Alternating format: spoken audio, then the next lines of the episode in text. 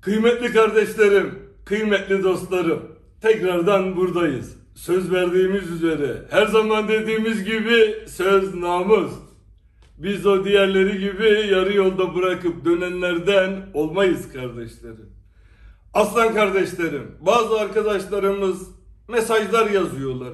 Bana akıllar veriyorlar. Onlara teşekkür ederim. Ancak onlara şunu söylemek istiyorum.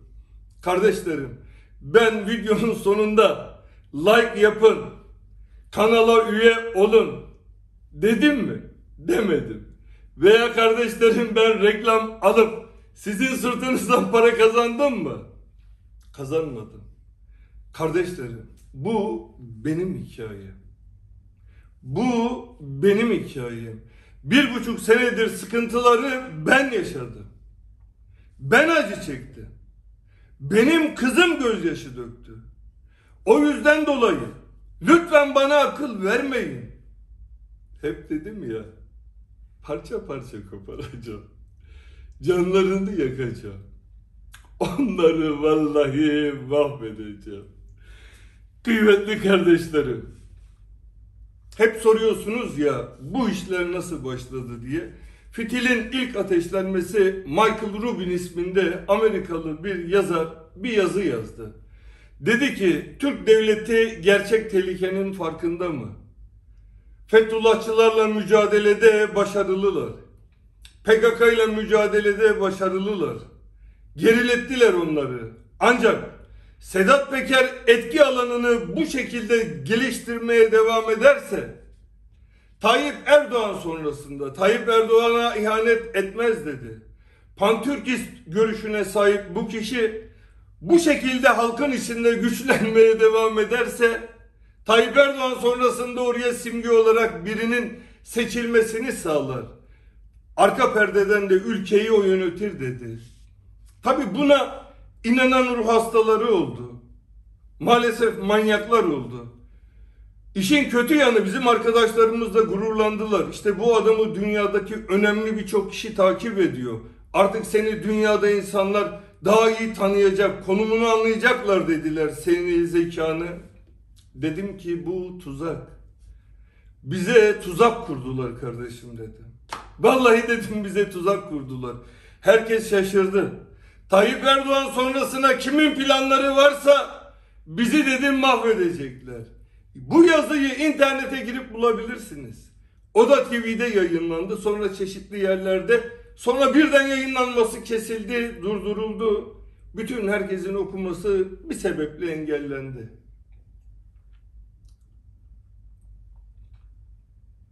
Daha sonra ikinci kırılma noktası. Ben Elazığ'a şehit aileleri beni davet etti. Miting yapmaya gidecektim. Kasımpaşa'da binlerce kişinin katıldığı bir iftardayız. Mehmet Ağar Bey beni aradı. Hangi Mehmet? Derin Mehmet. Bugün farkındaysanız yoklama yapmadım. Çünkü şundan dolayı. Mehmet, Derin Mehmet ve arkadaşlarının ameliyat olduğunu öğrendim. O yüzden dolayı ameliyat olduğu için ameliyat şeyi çıkana kadar makara yapmayayım dedim. Ancak diğerlerini unutmam. Müsaade ederseniz bir ara yoklama yapmak istiyorum. Çünkü bunlar durmadan kaytarabiliyorlar. Süslü Süleyman ve saz arkadaşları orada mısınız? Tamam. Bir de konuk bir oyuncu alacağız. Ama bizde bir süre gelecek. Demirören var. Acayip de bir ismi var. Demirören sert adam da böyle demirleri öğren filan bir adam. Ancak ona da bir isim vereceğim. Çünkü o isme layık değil. Bir de Yıldırım Demirören. Böyle bir isim, böyle bir adam.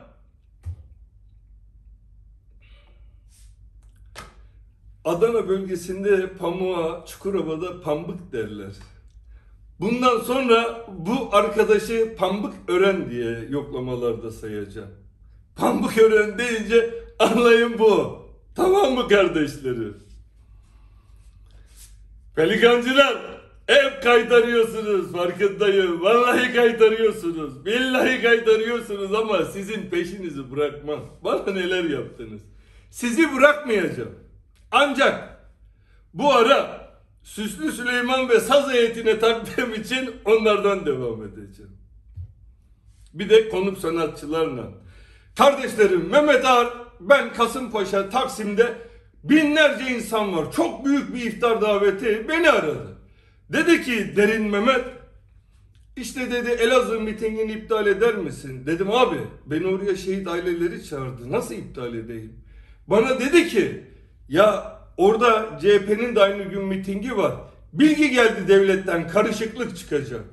Dedim ki abi bizim yetiştiğimiz kültürde yani Kafkas asıllı Karadenizli Türk ailesinin çocuğu olduğumu söylemiştim. Bizim kültürde şehit aileleri devlet başkanından bile önce gelir. Ben buraya gitmem lazım. Sonra bana dedik abi dedim iftardayım çok kalabalık tekrar görüşelim ben seni arayayım dedim. Sonra bir daha aradı kendisi. Ben de dedim ki abi ben oraya gitmezsem rezil olurum.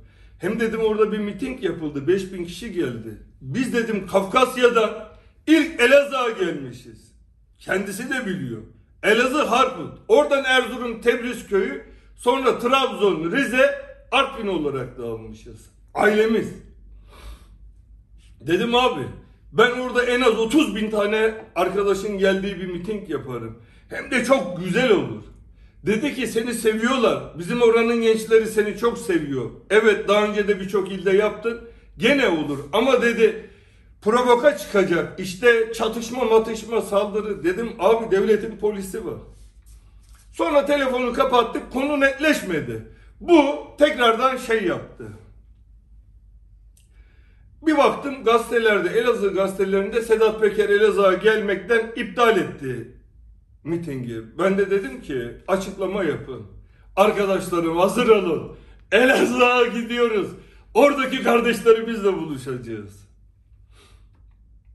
Sonra yine hükümetin içinde şu an bakanlık yapan bir beyefendi o zaman özel kalem müdürü kendisi benim bir yakınımla görüşüyor. Ya oraya gitmesin diyor karışıklık olacakmış. O arkadaş da söyledi. Dedim ki ya şehit aileleri çağırdı. Ahmet Mehmet çağırsa iptal edeyim ama olmaz. Sonra valilikten karar çıkardılar. Güvenlik sebebiyle miting iptal edildi. İkinci kırılma noktası bu oldu. Biz emir ve tahakküm altına girmeye ruh dünyamız uygun olmadığı için boynumuzu hiçbir surette hiç kimseye eğmediğimiz için bizi herhalde kullanışsız gördüler. Allah'a şükür olsun. Vallahi kendi inandığım doğruya birileri inanıp oradan gidiyorsa beraber giderim. Ancak kendi inanmadığım doğruya ne kendimi ne beni seven kimseyi sürüklemedim. Sürüklemem.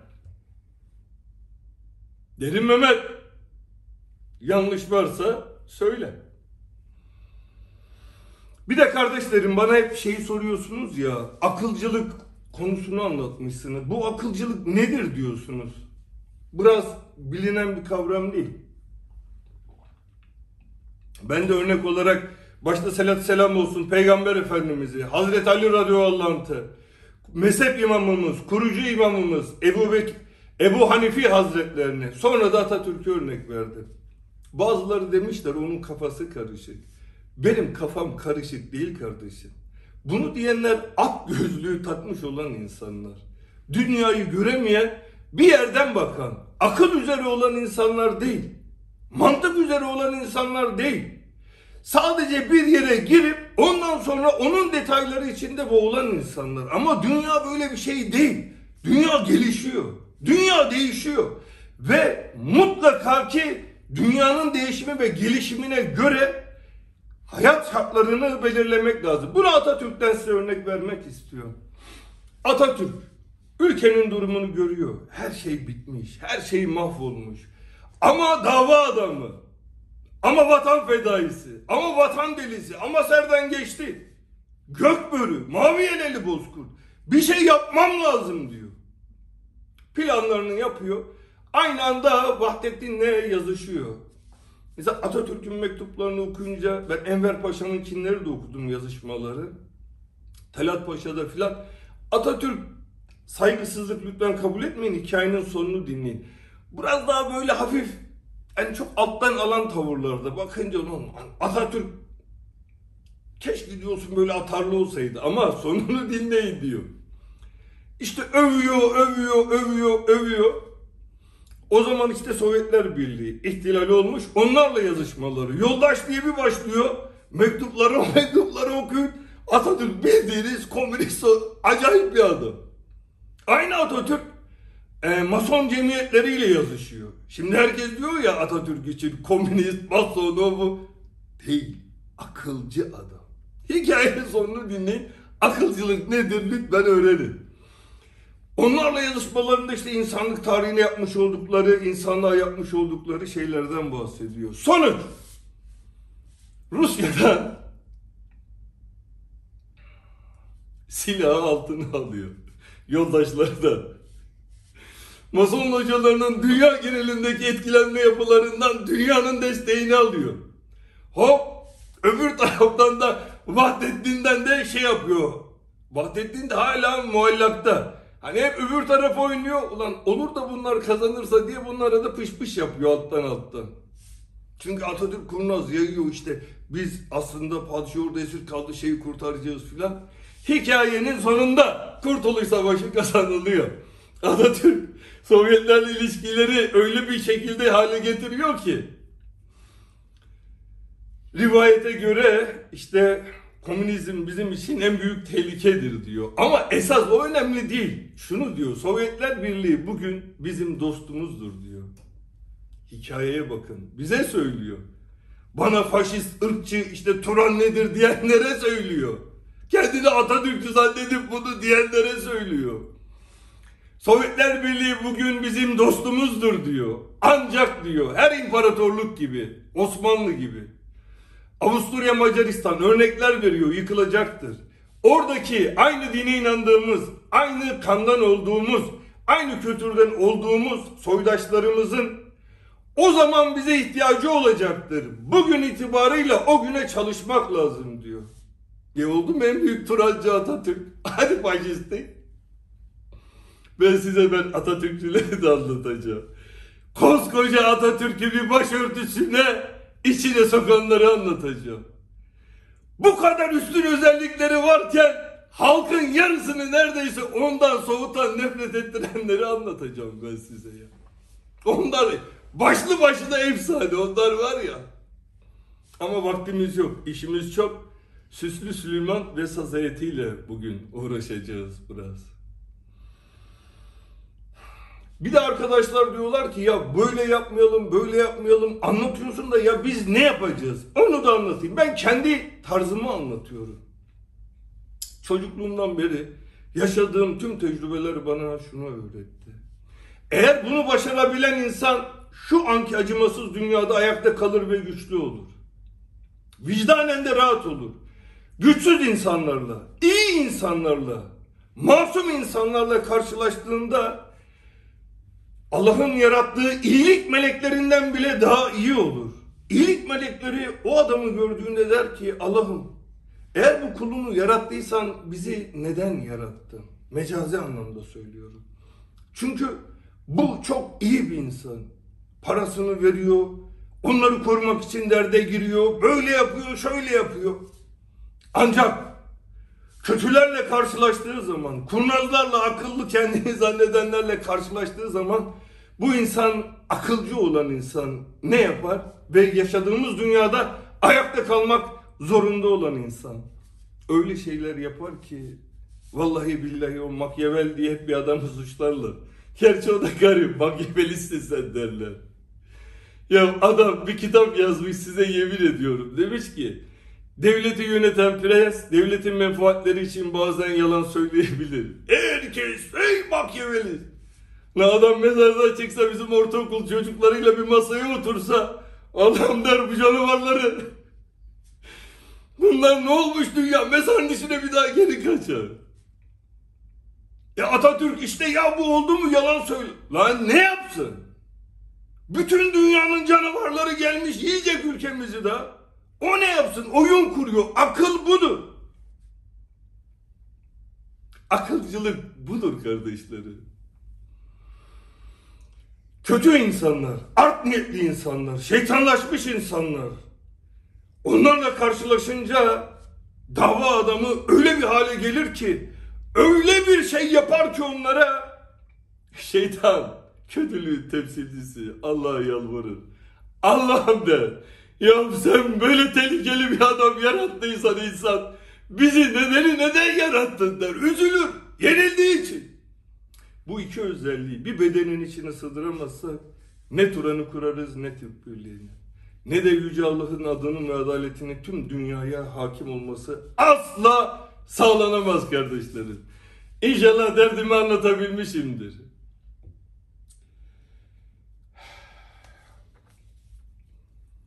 Ayrıyeten tabii şey de var Atatürk Vahdettin'e öyle böyle neredeyse çok böyle yağcılık mağcılık gibi ona da haber yollar Kurtuluş Savaşı bitince. Türk milleti bir ailenin malı olamayacak kadar büyüktür. Dışarı.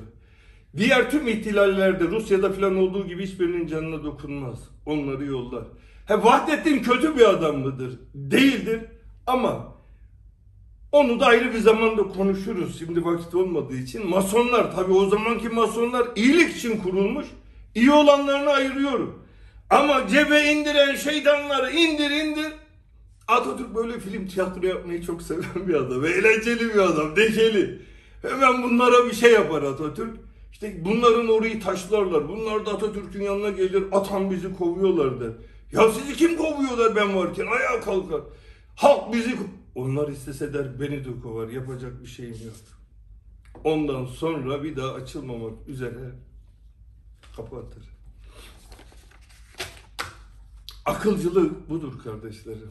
Hedefe odaklanmadır. İstikamet üzere olmaktır kardeşim. Aslan kardeşlerim. Bir de bu çakma gazeteciler var ya yoklamada onları unuttuğunu zannetmesinler. Çakma gazeteciler. İyi olanları başımızın üstüne. Bunlar var ya bunlar diyorlar ki şimdi ben anlatıyorum kanıtlıyorum hukuk diliyle anlatıyorum. Bunlar diyorlar ki ya kardeşim diyorlar suç örgütü liderinin sözüyle bu adam hüküm giymiş. İnanılır mı? Lan cami hocasının dediğine mi inanacaksın? Oğlum bu işler pis iş. Pis işleri kim bilir pislikler de. Lan dünyadaki en büyük, en büyük skandallar cami hocalarının anlattığından mı ortaya çıktı? Ya da bir kilise papazı anlattı oradan mı çıktı? Ya bunlar gazete yönetiyorlar. Bunlar gazeteciler. Benim söylediklerimi etkisiz hale getirmek için üretebildikleri en büyük hikaye bu. Ya suç, o suç örgütünü de anlatacağım. Bana o suç örgütü diyen herkes utanacak.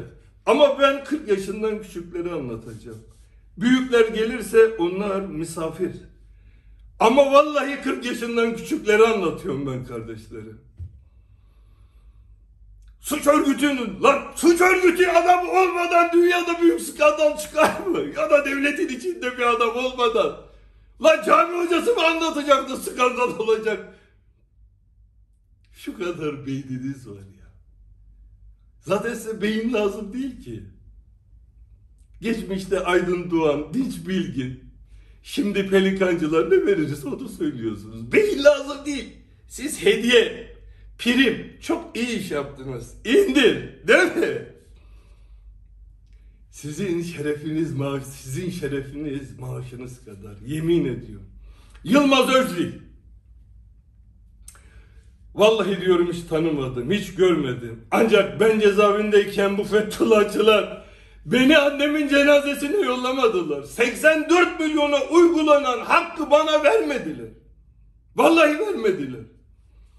Ki ben herkes babasının oğluydu, ben annemin oğluydum. Anneme ne kadar düşkün olduğumu dünya bilir. Vermediler.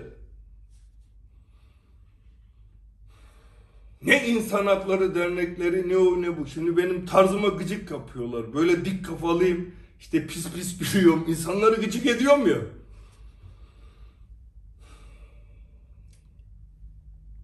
Bir tek Yılmaz Özdil. Aynı davada yargılanan insanların hepsinin cenazesine izin verdiniz. Sedat Peker'e neden izin vermediniz? Yaşı benden büyük olduğu için abi diye hitap edeceğim. Yılmaz abi öyle dedi. başka bir Allah'ın kulu demedi. Hani eşitlik? Lan ben bu ülkenin vatandaşı değil miyim? Bu ülkenin kimliğini taşımıyor muyum?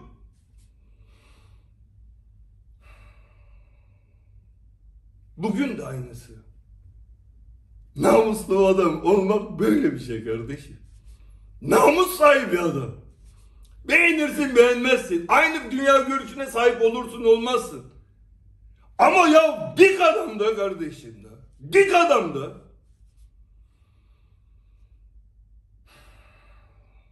Bir de bazı arkadaşlar diyorlar ki ya işte reis seni böyle böyle işte farklı insanlar şimdi alkışlıyorlar. Yo.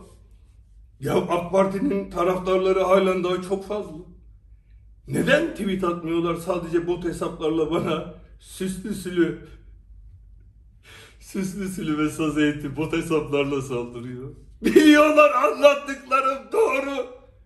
Ya halkı durduramazsın. Veya halkı haksızlığa karşı getireme. Ya doğru da anlattım biliyor.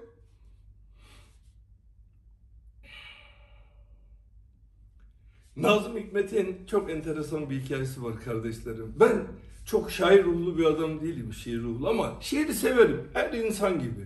Ama böyle hani şaire ruhlu insanlar vardır. Ben onlardan değilim. Ama Nazım Hikmet'i onlardan daha çok severim.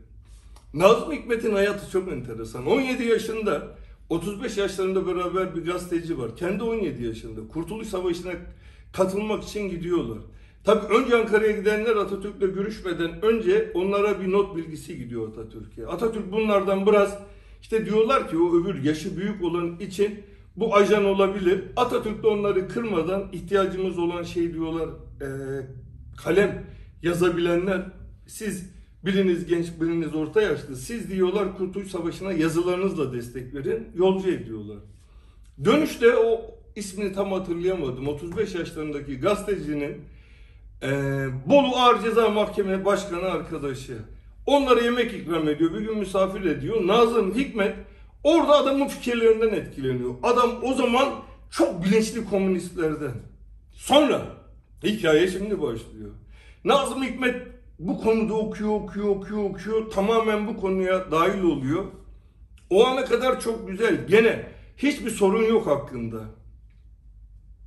Bir gün Gene Atatürk sofrasını kurmuş. Sabaha kadar sürüyor Atatürk'ün sofrası. Mavi, yeleli bozkurt. Milliyetçilerin gökbörüsü.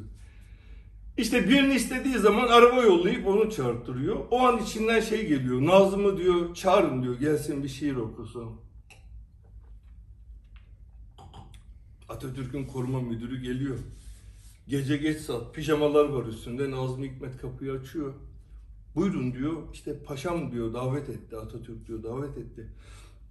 Gelmez misiniz?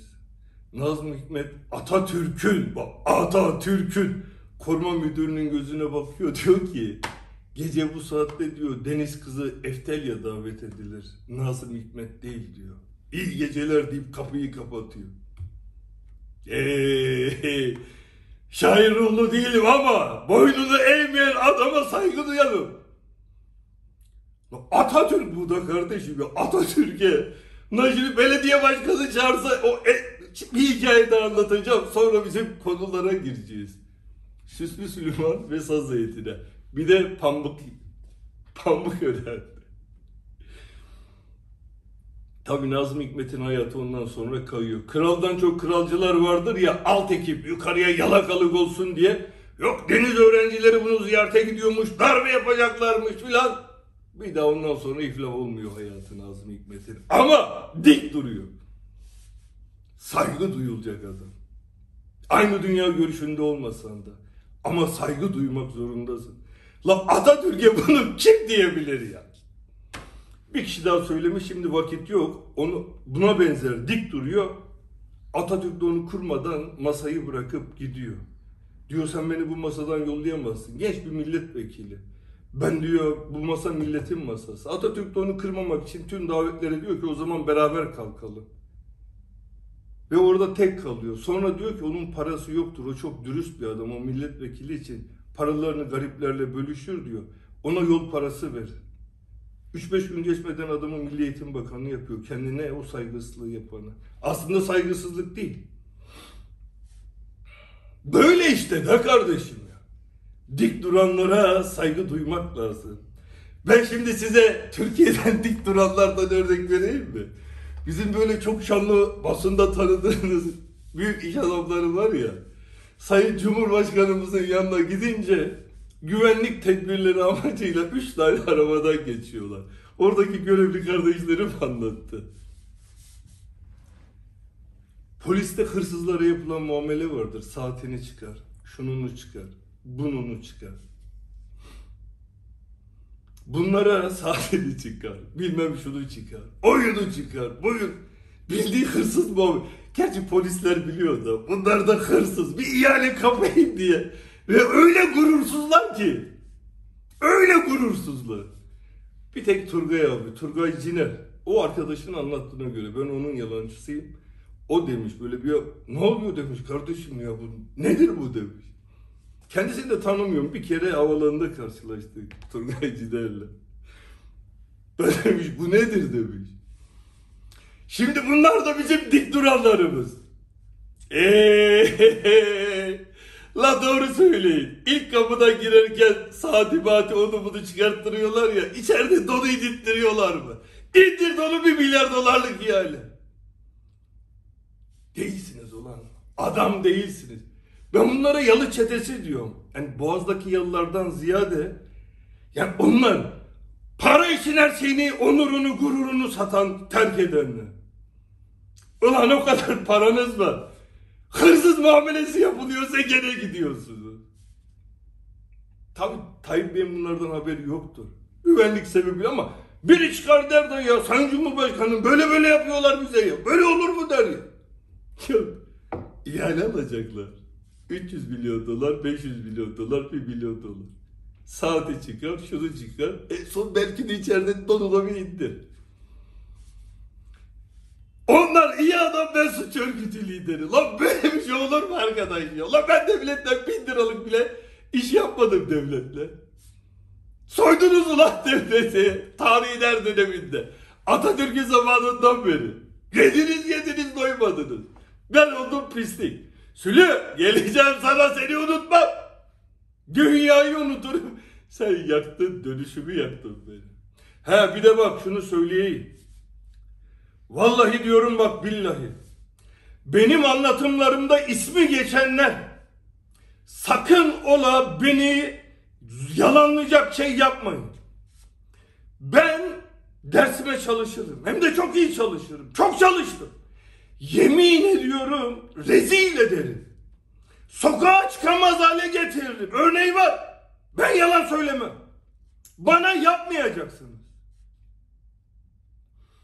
Parmak koyuyoruz lan bilek koyduk. Parmağımızı mı keselim? Kesmem. Ben sağlamcıyım her zaman söyledim.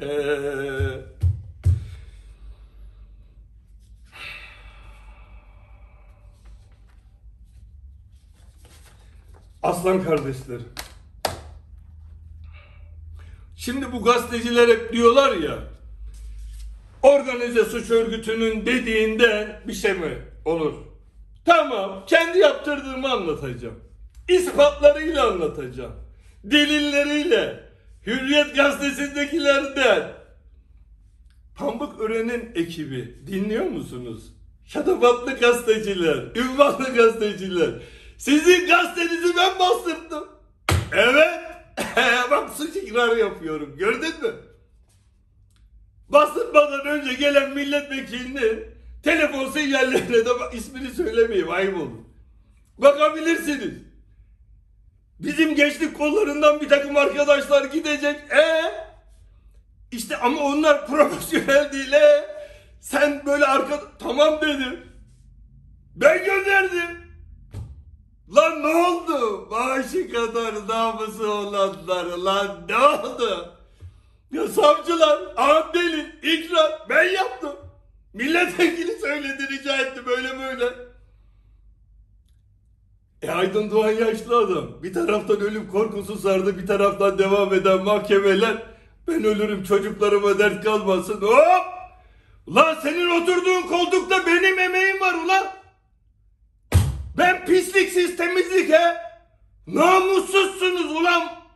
Pamuk öre seni elime aldım. Seni adım adım takip edeceğim. Azerbaycan her şeyde. Sayın Cumhurbaşkanımız doğru söylüyor. Bir de bana diyorlar ki o Bülent denen beyefendi İHA'nın başkanı Bülent Yıldırım o takdim etti. Ne alakası var? Neden abi diyor? E biz 20 küsür senedir abi diyoruz Tayyip abiye. Ben cezaevinde yatarken kendisiyle tanıştım. Ziyaretine gittim. Yanında spor kulübü ikinci başkanı Trabzon'un yanında milletvekili getirdim. Destek olmak için gittim. Oraya gittiğim için Yılmaz ailesinin hedefine oturdum. Bütün düzenim bozuldu. Cezaevine yolladılar. Beni Bülent Yıldırım takdim etmedi kardeşlerim. Ben Tayyip abiye o yaşlarda da saygı, sevgi besleyen, ta o yaşlarda tanıyıp bugünlere kadar gelen bir insanım. Orada değil bizim tarihimiz Tayyip abiyle. Ve doğru söylüyor. Suç örgütleri yılan. Vallahi doğru söylüyor. Onlarla ilişkiye girer. Yemin ediyorum doğru söylüyor. Bir gün Tayyip abi görecek. Uluslararası ölçekte suç örgütleri var. Ahtapot gibi. Türkiye'yi çevre ülkeler sarmışlar. Vallahi görecek onları Tayyip abi. Ben biliyorum, ben inanıyorum göreceğini. Tüm dünyanın birçok ülkesine çöreklenmişler. Görecek. Ben buna tüm kalbimle inanıyorum. Nasıl Atatürk en son yıllarında çıkıp Hatay'ı aldı Türkiye'ye kattı Fransızlardan. Zekayla değil. Birçok sorunu çözeceğine ben inanıyorum. Çevresini bu saranları budayacağına inanıyorum ben. E ne oldu gazeteciler? Ey pamuk öğrenin adamları. E suçumu ikrar ettim. Delillerini de söylüyorum. Yanıma gel. Size bir delil daha söyleyeyim. AK Parti'nin gençlik kolları, Abdurrahim Boynukalın, milletvekili, spor bakan yardımcısıydı. Şu an hangi görevde bilmiyorum. O bir gazeteciyle röportaj yapıyor. Yanında da birkaç tane böyle önemli isim AK Parti'nin kelle isimleri. Gazeteci soruyor diyor ki işte nedir bu işlerde sizin adınız da geçiyor. Yok diyor. Tam hatırlayamadım. Gazeteci dövdürme olayıyla diyor Hürriyet diyor binasının işte baskınını diyor Sedat Peker'in yaptırdığı anlaşılınca ben rahatladım. Adam da bunu yazmış mı? Açın delil. Bundan daha büyük delil olur mu ya? Sayın savcılar tekrar söylüyorum. Bir de herkes şey diyor hukuk dilini böyle ne kadar iyi biliyor. Eş avukat olduğu için herhalde. Ya kardeşim eşimin arkadaşları kendisini arayıp ona hukukla ilgili bir şey sorduğunda o gelip bana soruyor. Zekaya saygı duymasını öğreneceksiniz. Ya biz seni tanımıyorduk böyle olduğunu bilmiyorduk. E kardeşim siz hep hikayeyi avcılardan dinleyip inandınız. Çünkü avcı aslanı hep vurdu. Mert'le savaşmadı ki tüfekle 300 metreden vuruyor. Bu sefer aslan canını kurtardı. O ülkede de o ülkede de o ülkede de hikayesini anlatmaya karar verdi. Şimdi hikayeyi aslandan dinleyin. Dinleyin de aslandan. Siz karar verin. Ama 40 yaşın altındakiler versin. Allah'ın aslanı Hazreti Ali Efendimiz'dir. Ali'den olmak diye bir şey vardır. Bizim atalarımız İslamiyet'i kabul ettikten sonra çok hassas, adaletli olanlara bu Ömer'den denir. Dostluğa çok değer verenlere, dostluğa çok sadık olanlara bu Ebu Bekir'den denir. Yiğit olan, savaşçı olan, boynunu hiçbir şartta kimseye eğmeyenlere bu Ali'den denir. Ali Allah'ın aslanı Ali'dir. Bu denir. Vallahi bu vatanın fedaileri Ali'dendir. Bu vatanın serden geçtileri Ali'dendir. Bu vatanın delileri Ali'dendir. Hacı Bektaşi Veli örneğinde olduğu gibi bizim savaşçıların üstündeki etkisi gibi.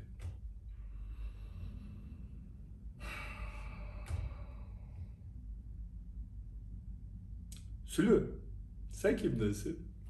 Sen, bak Ebu Cehil'den değilsin.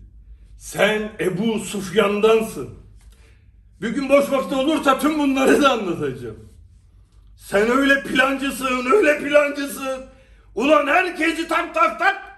Ama vatan fedaileri Allah yardım etti pisliği çıktı ortaya. Vallahi bize yenemezsiniz. Ya bir de diyorlar işte FETÖ'den bilgi alıyor. Lan FETÖ kim lan? Ulan biz milyonlarca kişiyiz. Belki senin arabanı süren şoför kardeştir. Belki sana yemek getiren biziz. Belki bahçıvan. Belki gittiğiniz yerdeki. Biz herkesten kalabalığız. Vatan fedailerinin arasında gözle görülmeyen bağlar vardır. Onları hiç kimse bilmez. Ya fetih lan bırak.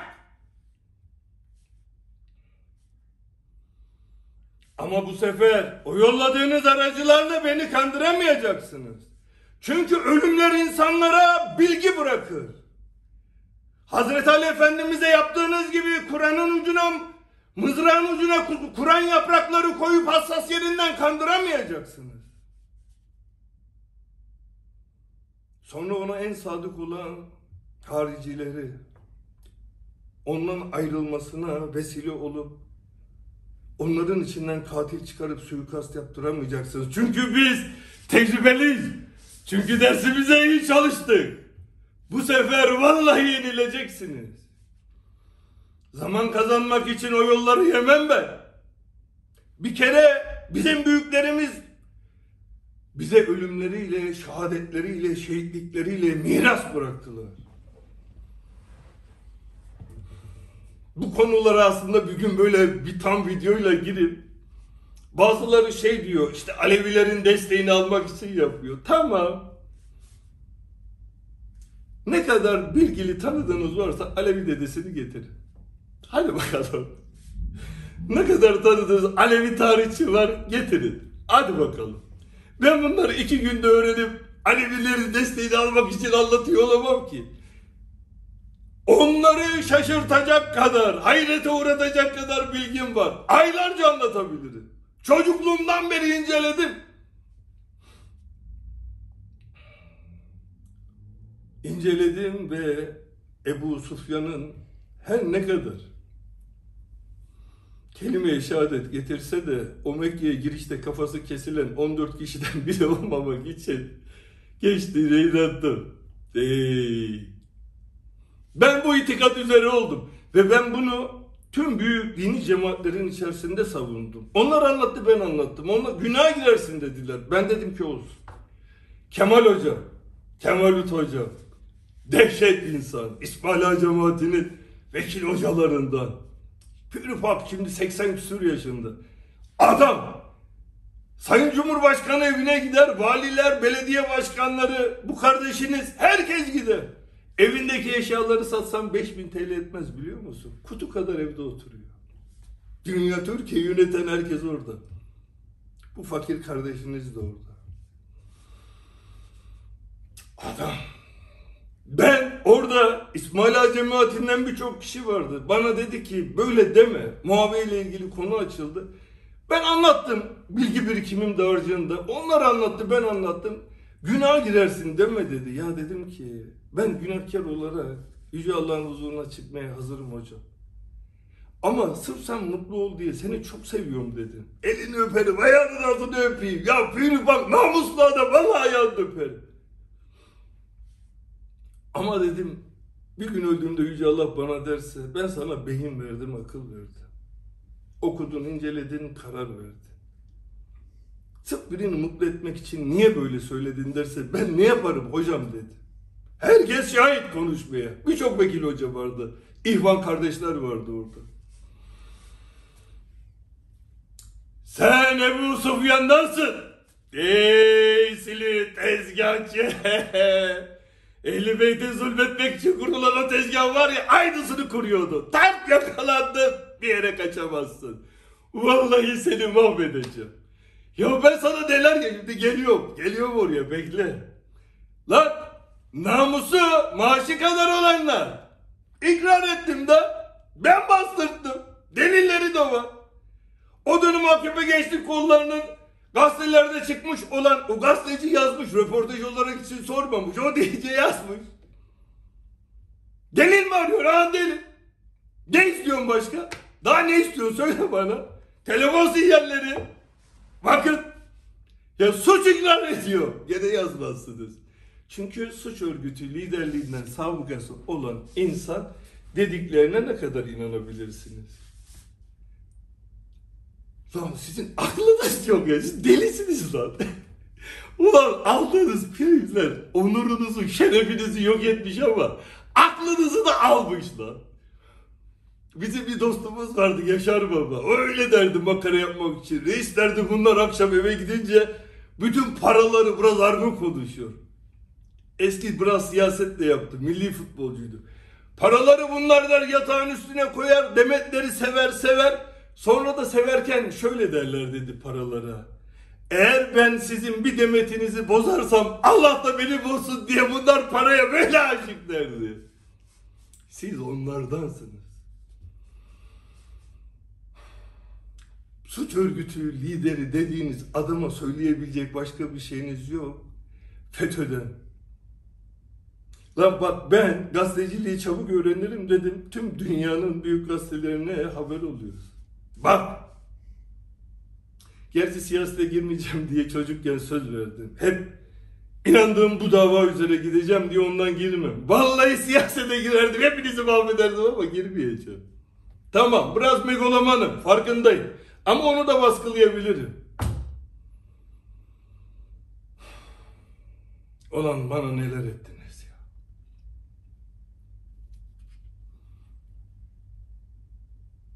ya. Pamuk göre ne oldu? Seni bırakmam bir daha. Vallahi bırakmam. Ulan oturduğun yerde benim hakkım var. Sen benim evde karım. Sanki suç aletleri karımın odasından çıkmış gibi, kasadan çıkmış gibi yayın yapıyorsun.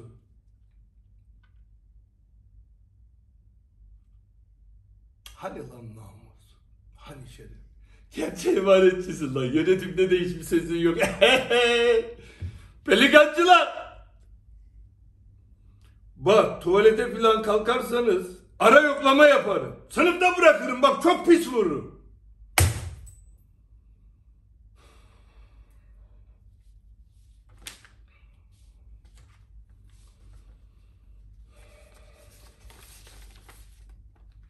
Kıymetli kardeşlerim, kıymetli dostlarım. Ben bu hatayı yapınca bizim Süslü Süleyman ve Saz heyeti 613 kişiye dinleme kararı çıkarttı.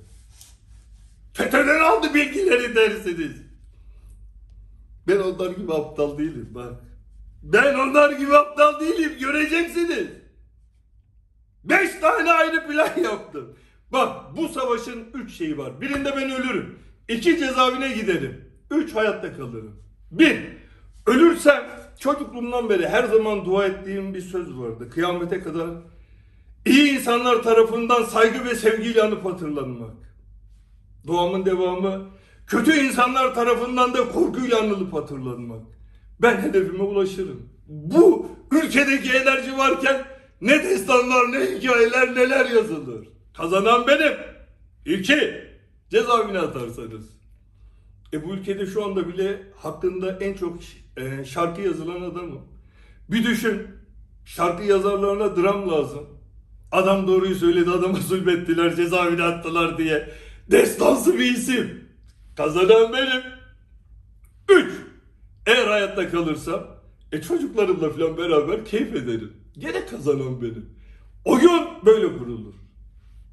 Üç tane netice, üçünde de kazanan benim. Anladın mı? Sülüm. Bir tripoda bir kameraya yenileceksin dedim. Aklımı tatile yolladım diye rahat erdiniz değil mi? Ama zekayı yollamadım. Söz verseydim onu da yollardım. Ama yollamam. Çünkü savaşıyoruz. Savaşta zeka lazım.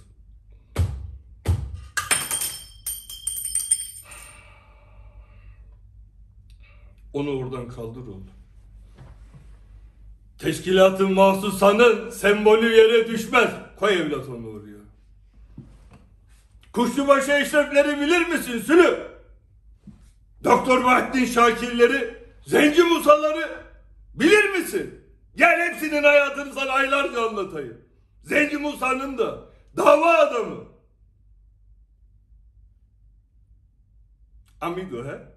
Amigo kardeşlerim kusura bakmasın. Ey gidi Sülü hey neler yapacağız. Şimdi bu 613 kişiye dinleme kararı almış bu arkadaşlar. Bir organizasyon içindeler. Ancak hem kendisi hem yardımcısı söylediğim şeylerle ilgili danışmanı hep FETÖ kelimesini geçiriyor. Bak yapmayın. Samimi söylüyorum. Devlet aklı ve devlet namusu, devletin sahip olduğu iki şeydir. Devletin namusunu yaraladınız. Ama devletin aklını yaralarsanız mahvoluruz.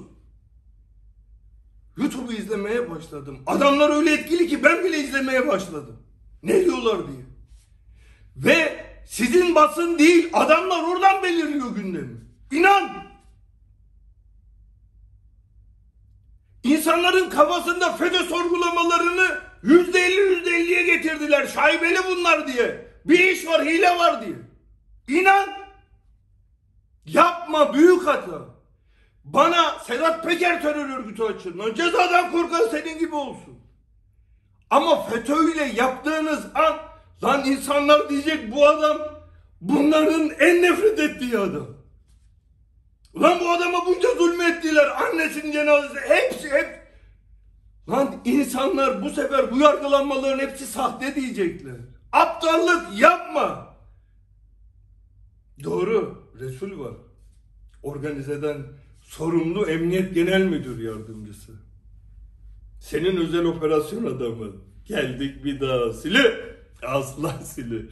Ya bu dünyanın en büyük uyuşturucu operasyonu diye bir operasyon yaptın ya bir buçuk sene falan önce. Gazetelerde herkesi inandırdınız buna lüks arabaları falan gösterip. Lan dünyanın en büyük uyuşturucu operasyonunda yarım kilo uyuşturucu olmaz mı? Nerede bu uyuşturucu? Kardeşlerim, Allah aşkına dinleyin. Sayın savcılar, delilleriyle anlatacağım da dinleyin. O operasyonda Nevzat Kaya diye bir şahıs var. Yeniköy Motors'un sahibi. Operasyondan 10 gün öncesine kadar kendi bindiği arabada Süleyman Soylu'nun oğlunun ihtisaslı plakası var. Yani emniyetten oradan geçer, buradan geçer. Yani İçişleri Bakanı'nın ailesine ait görünüyor plaka ve durdurulmaz.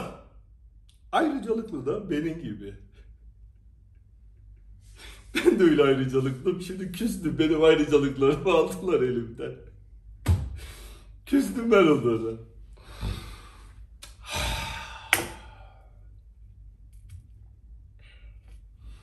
Operasyondan 10 gün önce gidiyor. Engin oğlu.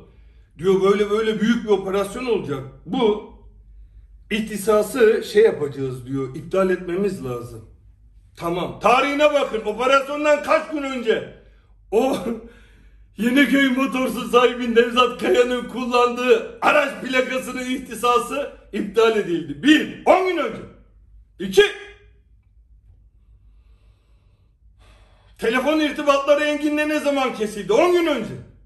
Engin buna diyor ki 5 milyon dolar verirsen seni diyor bu dosyanın içine çıkarabiliriz dışına. O da diyor kardeşim ben onları iki araba sattım niye para vereyim diyor anlamıyor. Tamam diyorlar. Operasyon oluyor bunu da alıyorlar. Tabi. Bu cezaevinde sonra karısı Engin'i arıyor. Ailece görüşüyorlar. Tabi bunlar dostlarına yapar. En büyük özellikleri o. Biz onu çok severiz. Lan bu. Çok severiz bu.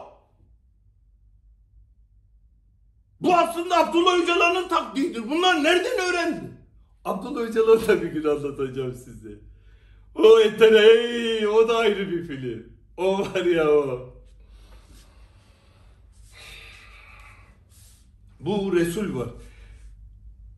Bu operasyonu bir anlatayım bizimkinle bağlayacağım. Ya o olayda kaç yüz kişi gözaltına alındı. Hiçbirinin Ankara ile hiçbir ilgisi yok. Sen Ankara'dan nasıl bu operasyonu yapıyorsun? Resul orada tamam. Ama bir de şey var. Masan başkanının avukat eşi hakkında FETÖ soruşturması diye bir şey yapmışlar. Bak herkesi FETÖ'den tak tak tak. Adamı köle gibi yapmış. Adam Hazine Bakanlığı'na bağlı bu diyor. Gel adam tak yanına. Gel tak yanına. Tabi. Masak raporunu çıkarıp Ankara'dan yapıyor. Kim? Resul. Resul kim bunun evlatlık? Lan vallahi parça parça koparacağım. Billahi. Suçun hiçbirinin Ankara ile ilgisi yok operasyon Ankara. Lan bir buçuk sene geçti. Niye dava açılmıyor? E oğlum Engin ve senin saz heyeti sanıkların hepsinin var yüzer milyon, elişer milyon dolar parası. Hepsine gidiyorlar. İşte bak senin işin çok tehlikeli ama üçüncü mahkeme hallederiz. Ya argo tabiriyle kesiyorlar milletin parasını. Siz dünyanın büyük uyuşturucu operasyonu ya. Asla gördüğünüze inanmayın kardeşim. Yalan anlatıyorum temiz elle yalan. La dünyanın en büyük uyuşturucu operasyonunda yarım kilo uyuşturucu olmaz mı? Şimdi benim de dinlemelerim Ankara'dan alınmış. E, benim anlattığım olayların hiçbirinde suçumu ikrar ediyorum. Milletvekilini de öldürdüm İstanbul. Şunu yaptı hep İstanbul. Veya başka bir yer. Ankara'da yok. Sen niye Ankara'dan aldın bu izinleri? Resul faaliyette. Ekrem de. Bir de arkadaşlarımızın bazıları şey demişler. İşte seninle ilgili resimlerini siliyorlarmış. Kıymetli kardeşlerim. Ben 15 yaşında Sivas Spor'un başkanı, Mecnun Başkanı. O zaman 21 yaşında. 16 yaşındaydım, o 22 yaşında pardon. Bir konu olmuştu. Demiştim ki bir arkadaş bizden ayrılmıştı. Biz demiştim bir yolculuğa çıktık. Bu gemi limana varacak. Bu yolculukta gemiye binenler olacak, inanlar olacak. Herkesin kendi kararı, özgür, saygı duyarız. Ama demiştim, Allah'a emin olsun bu gemiyi limana vardıracağım. Eğer beni o yaşta kaptan seçtilerse daha çocuk yaşındaydım. Çocuktum Türkiye'nin gençlik lideriydi. Ben bunu yapacağım dedim. Allah'a emin olsun yapacağım. Vallahi yapacağım. Namusa şerefe emin olsun yapacağım. Ya da orada öleceğim.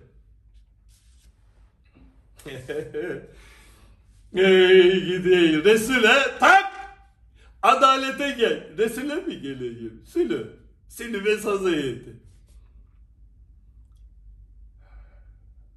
Beni burada Birleşik Arap Emirlikleri'nin şeyhi. La da kırmızı bülten çıkaramadınız. Şimdi dünyadan haber oluyor ya da e, adam diyecekler lan bu adam bir şey anlatıyor. Siz kırmızı bülten yok bunu niye verdiniz Türkiye'ye? Daha bülten çıkarmaktan acizsin. Ne oldu senin saz heyetin paralar? O şeyi de anlatacağım. O zorlu binası var ya. Senin kardeşin orada telefon dinleme tapeleri geliyor. Orada milleti parçalıyorlar. Savcılar delil istiyor. Ya gidin son iki ayda iki sene Oraya hangi iş adamları gelmiş? Ya bu adamın bir resmi ünvanı yok. Mehmet de herhalde ismi. Bir bakın. Ya resmi ünvanı yok bu adamın. Bu adam ne iş yapıyor orada? Geleni kesiyorlar, gideni kesiyorlar. Geleni ya böyle böyle FETÖ'yle bir iltisaklı bir şeyine rastlanmış. Ulan insanların FETÖ davalarına olan inancını yok ettiniz. Lan bana Sedat Peker örgütü diye açın, terör örgütü diye. Lan cezadan korkan seni gibi olsun diyorum da. Lan bizim masan başkanının karısı gibi korkutacak bir adam değiliz lan biz. Polis soruşturmaz bak. Herkes FETÖ'den korkuyor, herkes kaçıyor. Allah'a emin olsun. Hazreti Hamza Efendimizin dediği gibi ben gözümün gördüğü hiçbir şeyden korkmam. Yanlış adam, yanlış zaman, yanlış seçim göreceksin. Yenileceksiniz. Pambık, Pambık orada mısın? Seni kesin tutuklayacaklar Pambık bak ben sana söyleyeyim. Süslü sülüyor vallahi seni de tutuklayacaklar. Elon şimdi ameliyat oldu ona bir şey demem şık olmaz. Ameliyattan çıksın ona neler yapacağım. Şimdi bu süslü sülü diyor ya kardeşlerim delil nerede delil suç örgütü tamam delil. Hiç gizli delil de değil. Erdal Aras 1900'lü yıllarda ortalarında benim adamım diye gözaltına alındı. Türkiye'nin en önemli davalarından biri o zaman Kemal Horzum. Çok önemli bir isim. Mehmet Ali Yılmaz, devlet bakanı olan görevde. Aralarında bir sorun var. Mehmet abi bize yakın. Kemal Horzum da biraz böyle mafyatik gibi bir tarz olan bir adam. Onunla şey yaptık. Başka konular. Sonra polis filan ülkenin gündemi değişti. Sonra cennet mekan Başbuğ Alparslan Türkeş Mehmet abiyi aramıştı. Mehmet Ali Yılmaz'ı. O konu o şekilde bitmişti ama basında çok yazdı. Bunu şundan anlatıyorum. İnternetten girip bulun Erdal Aras. Herkes biliyor benim adamım sabıkalı. Ya sabıkası olan Erdal Aras'ı 14 farklı genel başkan seçildikten sonra MKYK'ya sen üye yapmadın mı? Ya sabıkası var. Nasıl yaptın o doğruyu? E, Erdal Aras akrabalarımla ilgili yok dedin. Var. Telefon sinyalleri var. Şimdi kimse yazı yazmadı. Ama bir savcılar gelir bir gün. Yazarlar. Vallahi tutuklanacaksın. Ve 10 tane en az ağırlaştırılmış müebbet alacaksın. Unutma. Alacaksın. FETÖ FETÖ. Ulan FETÖ'yü siz bu hale getirdiniz. FETÖ'nün çocuğu gibi dolanıyordun lan peşinde. Bilmiyor mu lan insanlar bunları? Herkes biliyor. Parayı almak için o da ulan hep bu zenginler mi FETÖ'cü oluyor? Doğru senin ilgi alanına zenginler giriyor. Gariplerle ilgilenmez. Bak gene söylüyorum. Adamlar YouTube'da çok etkili oluyorlar. La sizin televizyon kanalları 10 katı etkililer. Ya orada bir organizasyon yapın. YouTube'da onların karşısına bir dengeler oluşturun. Dünya artık oralarda dönüyor. Siz geride kaldınız. He kardeşlerim bir de durun size bir şey anlatacağım. Ben bu açıklamaları yaptıktan sonra uyuşturucular yakalanıyor ya dur söyleyeceğim. 30 sene evvel dünyayı yakalayamamış. Dijitürk'ü Netflix'i izlemeyen kesim böyle bir gündem olduğunda yetkiliyi kurtarmak için hemen mal yakalatırlardı.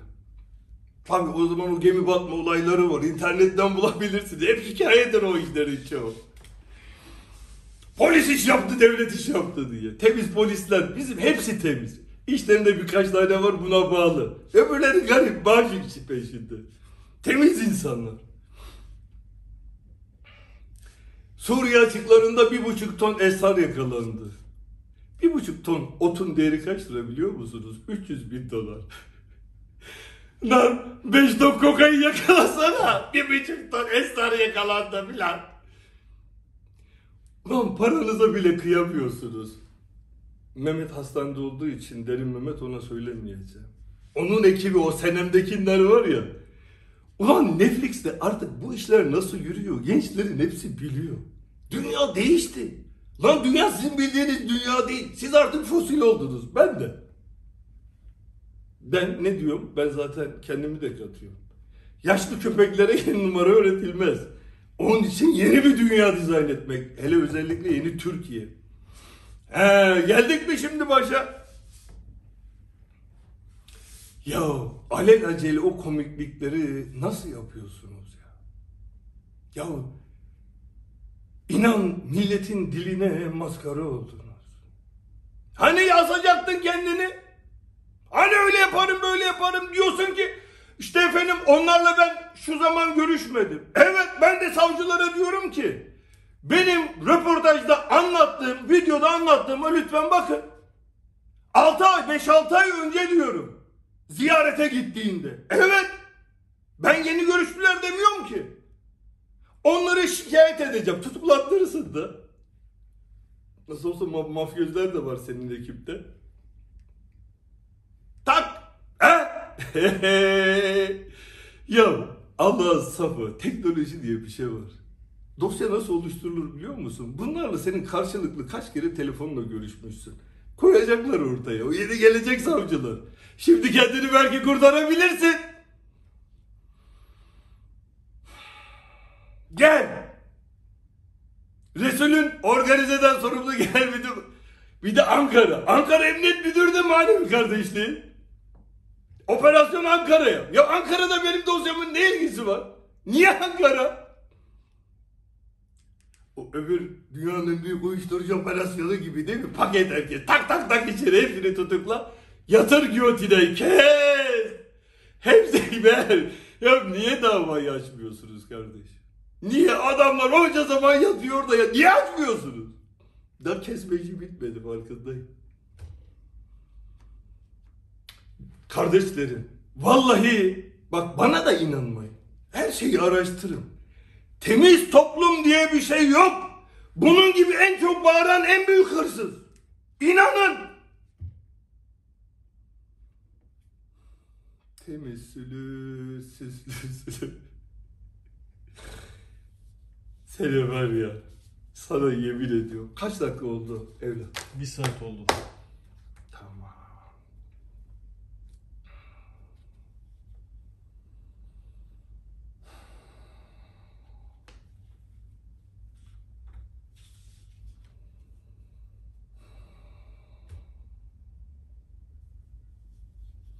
Ya İbrahim Kalın tweet paylaşıyor. Sana destek oluyor. Devletin namusu var diyor. Devlet adamı dedim ya ben ona kötü laf demem. Onun gibi hiç kimseye demem. Bana küfür etmedikleri sürece ama gerçi hepsini utandıracağım. Benim tek bir sabıkam var hayatımda. Şu an o da silindi. Sabıkası görünüyor mu da. Aldığım tek sabıka suç örgütü. Bir gün onu size tek tek anlatacağım. Vallahi küfür edeceksiniz. Ulan bir adama bu yapılmaz diyeceksiniz. Nasıl bir namussuzluk yaptılar deli olacaksınız ya. Ya bu İbrahim Kalın'ı takip ettiriyor biliyor musunuz? Hadi gülün mamalarından biri de bu olsun. Ama bunun yolladığı gör... Senin haberin yok sana söyleyeyim kıyam olsun. O yolladığı Resul'ün adamları var ya resimleyen. Tak bir tanesi resimleri vermiş. Efendim demiş samimi ikram yapmış. Özel kalem müdürü Hasan Bey'i de takip etti diyor. Olan sen nasıl bir adamsın arkadaş ya. Bak sen AK Parti'dekileri kandırabilirsin. Öbürlerin herkesi. Ben kandıramazsın. Yemem. Her türlü kandırılmaya karşı anladın. Tedbirlerim hazır. Bak diğer bu konularda ismi geçen herkese söylüyor. Bir de o namusu maaşından az olan gazeteciler. Diğerlerine başımızın üstünde.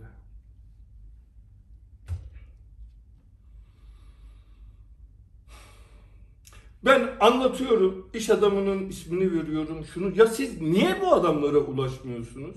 Siz o adamlara ulaşın.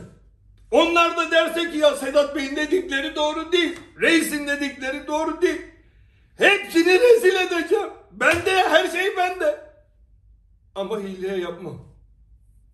Ya niye gitmiyorsunuz? Ya İmam Altınbaş anlattık da tanımıyorum, görmedim, konuşmadım. Siz gidin o desin ki böyle bir şey yok. Gidin Emir Sarıgül o desin böyle bir şey yok.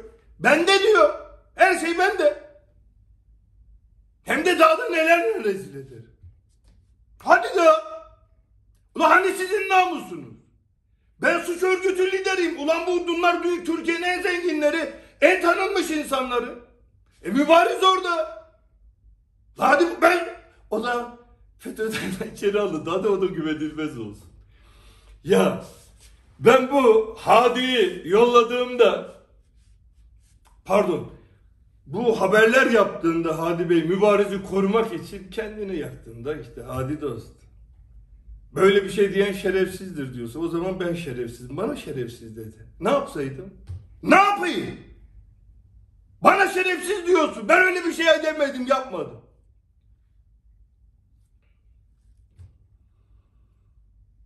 Ya Hadiye diyor ki sen diyor yürek mi yedin yürek ya? Onu diyor Azerbaycan istedi tutuklanmasını. Lan böyle bir şey olur mu ya? Adam Sokur Azerbaycan devletine dava açtı diye 1 milyon 300 milyon dolarlık. Lan böyle bir şey olur mu arkadaş ya? Azerbaycan istedi. O Çeçenistan'a geçmiş tarihlerde ben çok yardım yapardım kardeşlerim. Elimden ne gelirse. Şerefli namuslu insanlar. Sonra o terör grupları girdi biz tamamen çekildik orada. Ben çekildim. Baslan katliamı olmuştu. Çoluk çocuğu öldürdüler. Benim orada bitiş orada başladı. İşte Putin işte Rusya'nın baskısıyla beni tutukladılar. O zaman hep dilden dile Sedat Peker şunu yolladı, Sedat Peker yolladık da Allah'a şükür bize şeref. O zaman da Rusya istedi de tutukladık dediler. Lan Rusya istedi. Suç var mı? Delil var mı? Kedi tecavüzcülerini direniş operasyonumuz.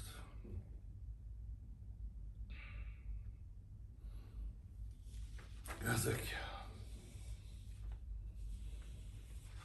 Yazık ya. Ya sen DYP Genel Başkanlığına seçilirken he, bu bizim Erdal Aras var ya benim elemem. Öyle dediğiniz için diyorum benim kardeşim, canım, ciğerim. Bunu Sancaktepe Belediye Başkanı yaptı mükafat olarak. Çünkü biz genel başkan seçileceği zaman ben para yolladım. Erdal dağıttı bütün paraları herkese. Denekelere tabi. Zaman aşımına girdi. Bundan suç çıkmaz. Rahat olun. Hürriyet gazetesi sıkıntılı. Milletvekili olayı sıkıntılı. Bundan bir şey olmaz bu çocuk. E 14 oyla kazandın. Ya MKYK üyesi yaptı. Sancaktepe Belediye Başkanı adayı da yaptı. Erdal Baba diyordun. Erdal Baba. Benim sizin tabirinizle, onların tabiriyle adamım o. Ben de dedenim da. Öyle değil mi şimdi? Ben de deden oluyorum senin. Ona baba dersen ben de senin dedenim. Ben de hiyerarşide onun üstüyüm.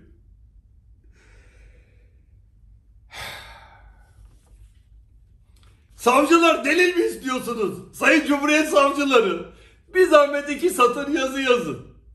Genel başkanlık seçimini kazandığında MKYK üyesi diye Erdal Aras diye biri var mı? Sancaktepe Belediye Başkanlığı'na Süleyman Soylu onu koymuş mu?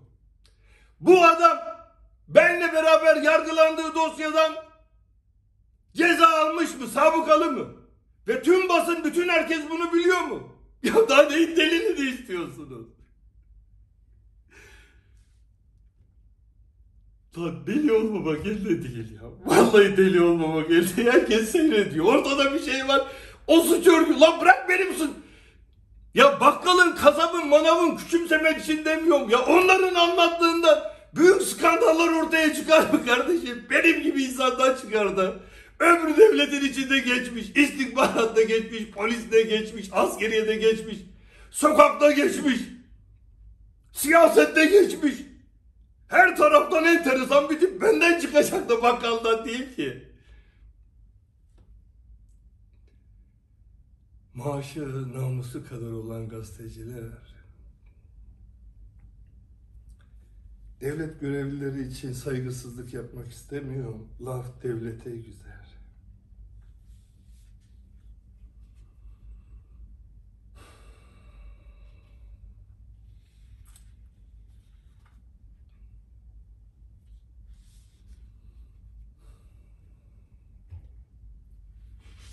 Necip Fazıl Üstad'ın çok güzel bir şiiri var. Şöyle der. Allah'ın on kulunu bekleye dursun on kul, bir kişiye dokuz, dokuz kişiye tam bir pul. Bu taksimi diyor kurt yapmaz kuzulara şah olsa, altını da mizahla bağlamıştım. Yaşasın milletin anasını ağlatan egomanya egomanya. Sana diyor sana bana değil. Ben olan parayı dağıttım herkes biliyor. Sana diyor da çal çal çal. Nereye kadar? Cezaevindekileri kes. Dur. O kimlik fotokopilerini verdin ya ihale. Oradaki evrak deliller hepsi sağ Onu anlatacağım. Seni mahvedeceğim. Bütün her şeyim bende hazır. Ben savaşa hep hazırlıklıyım. Hep dava adamı parasız kalırsa parayı bulur. Silahsız kalırsa silah bulur. Ne gerekiyorsa onu bulur. Sana diyor Necip Fazıl Üstad. Bana değil. Kardeşlerim. Bazılarınızın içine korku geldiğini biliyorum. 613 kişi dinlemeye rahat olun. Salat selam olsun Peygamber Efendimiz. Medine'ye hicret ederken Hazreti Ali Efendimiz yatağa yatıp 13 yaşındayken Peygamber Efendimiz kurtulsun diye o yataktaymış gibi yatıp öbürleri de suikastçilerde bekledi. Allah'ın aslanı da 13 yaşında. Hazreti Ebu Bekir Efendimiz. Emin dost. Bir mağaraya giriyorlar. Mekkeli müşrikler onları öldürecekler. Peygamber Efendimiz bakıyor Hazreti Ebu Bekir Efendimizin yüzünde biraz böyle şey oluyor. Tabi üzülmesinin sebebi Peygamber Efendimiz'e bir şey olur diye. Orada şu oluyor. La tahsen innallaha mâne. Korkma diyor. Üzülme. Hüzünlenme. Veyse kapılma. Allah bizimle beraberdir diyor. Allah'a emin olsun. Canımızı yakacaklar biliyorum. Süslü sülü ve sosyete her şeyi yapacaklar. Her iğrençliği yapacaklar. Size söz veriyorum. Bize çektirdiklerinin yüz katını çekecekler. Tutuklanacaklar. Tüm veriler sağlam. Bir gün bir savcı gelecek daha. Diyecek ulan bu namussuzluk da olmaz diyecek. Vallahi olacak bu. Bana inanın. Kardeşlerim, vatanın delileri kardeşlerim, vatanın fedaileri kardeşlerim, vatanın serden geçtisi olan kardeşlerim. Allah bizi mahcup etmeyecek. Billahi Allah bizi mahcup etmeyecek Yüce Allah. Turan'ı kuracağız kardeşlerim. Birleşik Türk Devletleri'ni kuracağız kardeşlerim. Yüce Allah'a emanet olun kardeşlerim.